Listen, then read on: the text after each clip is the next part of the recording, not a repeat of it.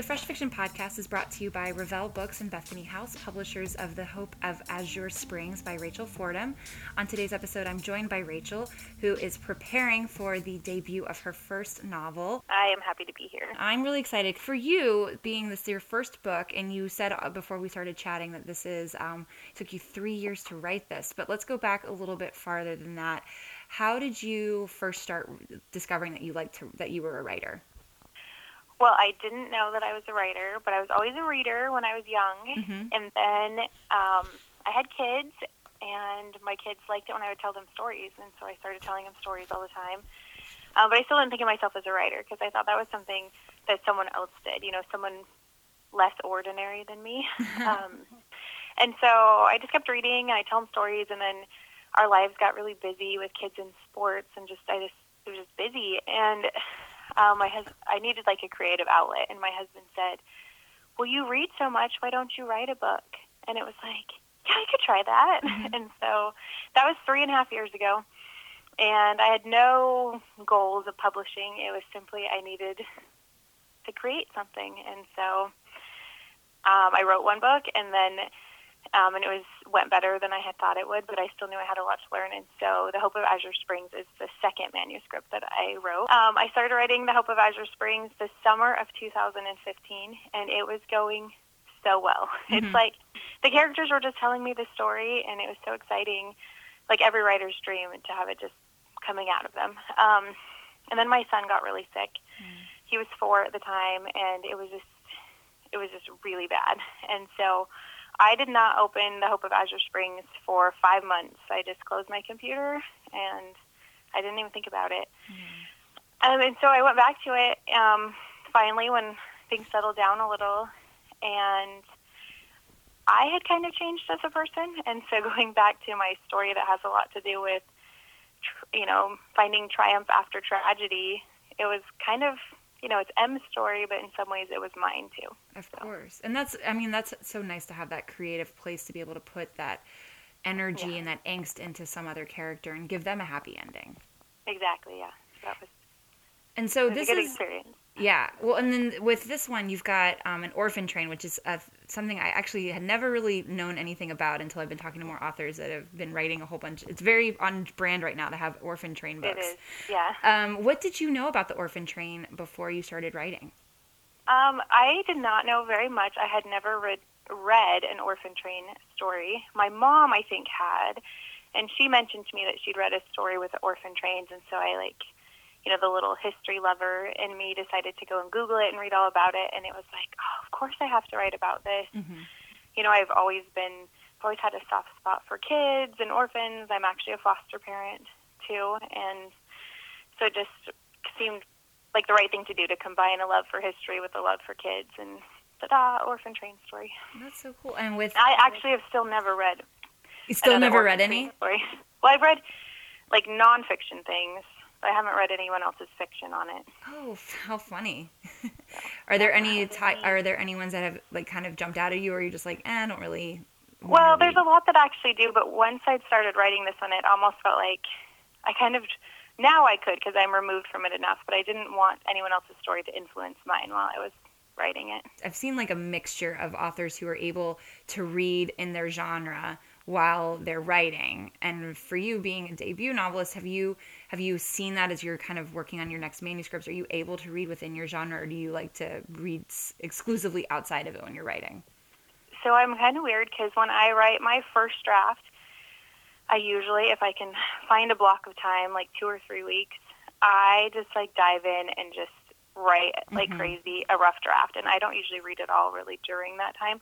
Once I'm editing, I can read at the same time when I'm just making, you know, little, sometimes big changes. Were you, for your ability to kind of like get that first draft done in 2 to 3 weeks, were you a journalist beforehand, or is that just sort of, you just learned to just kind of brain dump and get it out that way?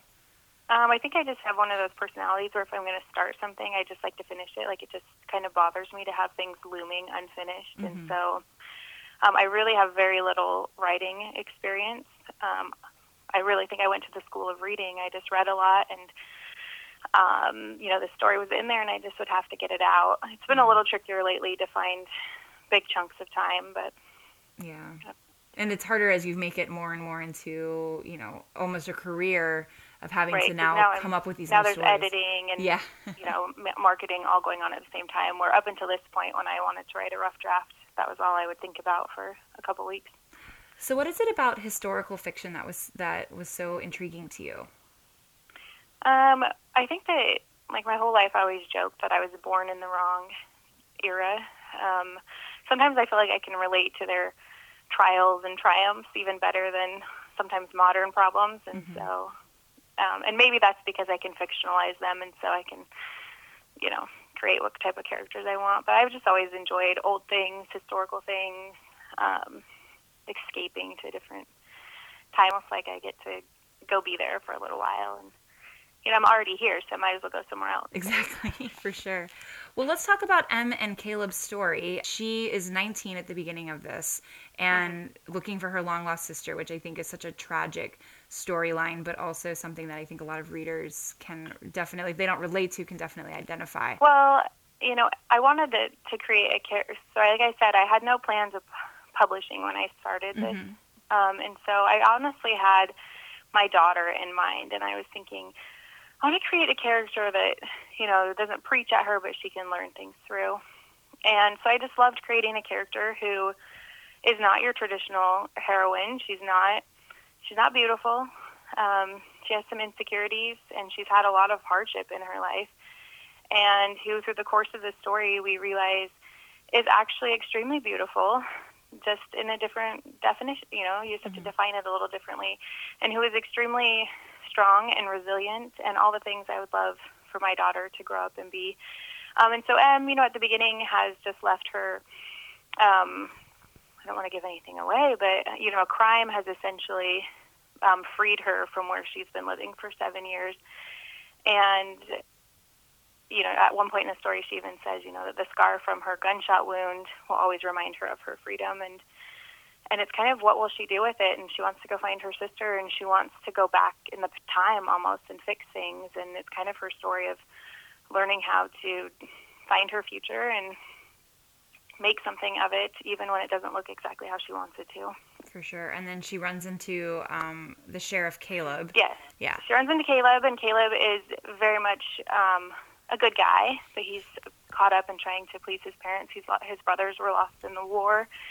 And he doesn't feel like he's enough. He feels like he has to live the lives that all of his brothers would have lived. He has to fix things, and so Em is something that he has to fix when he meets her. He has to set the crime right, but he doesn't necessarily see her as more than that. And I think his journey is one of the ones I think is the most powerful, because he does change his definition of what beautiful is and what things matter most, and kind of realizes that he gets to define his own joy as well. The story of redemption and just trying again and fixing the mistakes of your past. But I bet there's also a lot of reflection in there that sometimes you can't fix the mistakes of your past. Yeah, sometimes you can't change it. Just like me when my son was sick, like, he's doing well right now, but he still has the disease that he was diagnosed with. And I had to essentially redefine what normal was for me and what it was going to look like, and change what the future I had laid out for him was going to look like, and make peace with that. And there's a lot of that in this story as well. With the book coming out, are you looking forward? Have you been getting any notes from new readers, or anything that might be kind of encouraging you that you're on the right path? Yeah, it's only, you know, kind of gone to limited early reviewers so far, but the reviews have been really positive. But I can think of two notes that jump out to me so far. One was from a man, and he emailed me and said that his wife had gotten it as an early reader copy, and he decided to read it too, because they live in Iowa where the story takes place, and he was just really complimentary of it. And it was just fun to see that someone outside of its, you know, kind of, you know, normal readership enjoyed it. So that was really touching. And then I had a woman email me and say that her husband, when she'd first gotten married, had made a comment about how he hadn't seen her as beautiful when he'd first met her, and he hadn't been trying to be rude, but she had taken it wrong, and then that had just kind of festered inside of her for a really long time. And she said that when she read my book, she understood what he was really trying to say. and that it just, like, took that whole weight that she'd been carrying off, and she's like, I feel like it's just changed so much. And so that was, I'm like, well, if that's the only reason I wrote the book, then that was worth it. So yeah. That's always such a great feeling, too, of knowing that you've been able to touch readers. Yeah. Definitely. So that was really fun. Because there's been a lot of really great little notes, and it's been fun to see that some people have gotten what I was trying to put in there. Yeah, for sure.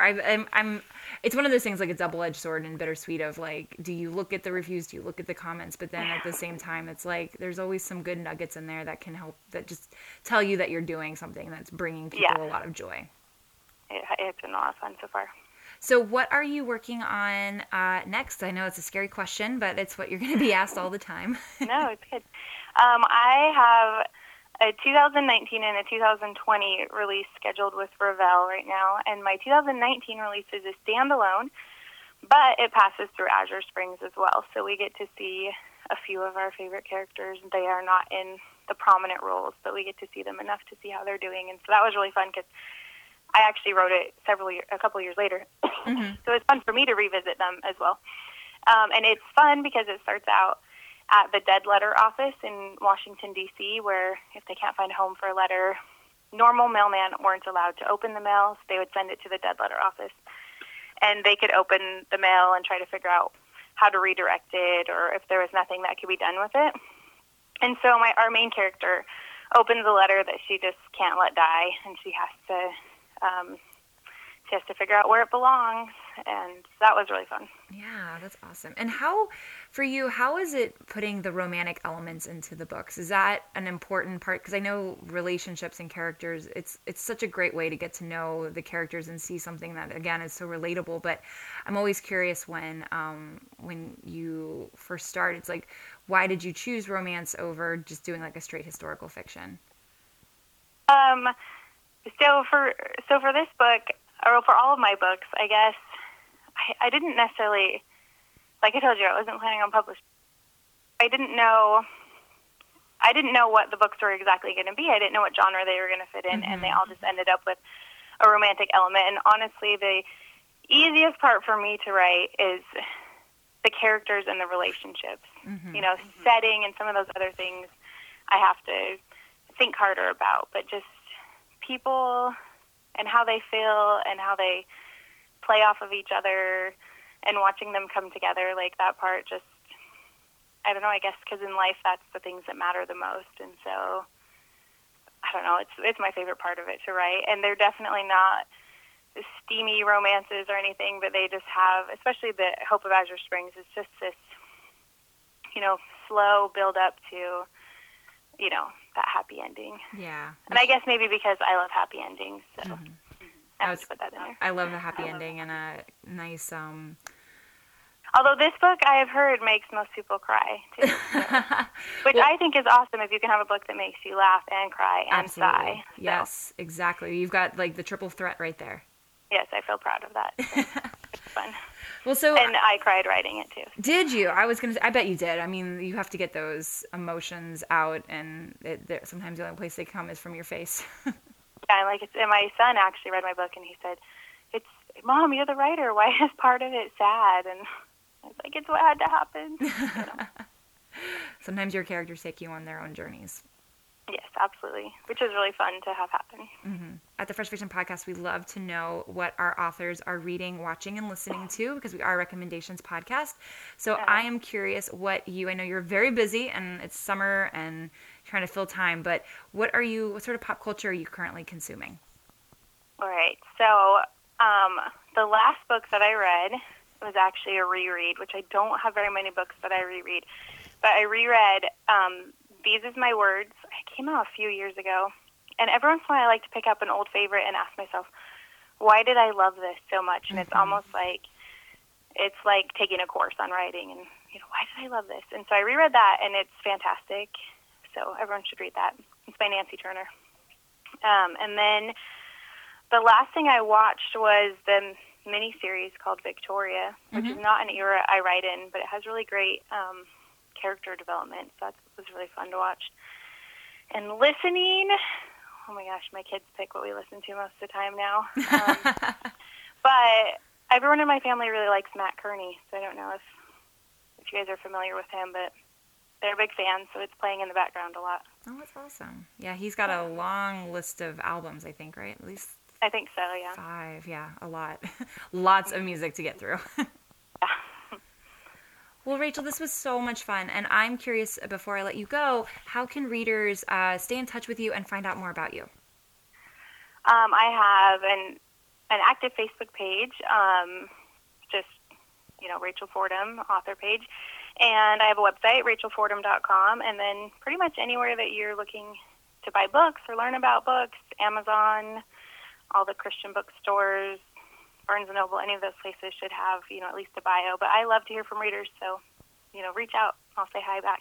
Well, thank you so much, Rachel, for giving us your time. Like she said, you can go to her websites to find out more about The Hope of Azure Springs. You can also go to freshfiction.com, and the book is available anywhere books are sold, including Amazon, Kobo, and Barnes & Noble. Rachel, thank you so much for joining me this afternoon, and I hope you have a wonderful book birthday tomorrow. Oh, thank you so much. I'd like to extend my thanks again to Rachel Fordham for joining me today. You can find The Hope of Azure Springs anywhere books are sold. Thank you also to Revell and Bethany House for their continued support of the podcast. Make sure you stop by freshfiction.com to find out more about Rachel and other Revell Books and Bethany House authors. Okay, guys, we're still growing, so please make sure you help us out by subscribing and rating the podcast, leaving a comment, or even just sharing it on social media. You can find us on Twitter at Fresh Fiction, Instagram as Fresh Fiction, and on Facebook. You can also follow me at Real Vixen on Twitter and Instagram. I'd love to hear from you guys. And guys, remember, you can subscribe by going to iTunes, Stitcher, and Google Podcasts. We will talk to you next time. And until then, happy reading.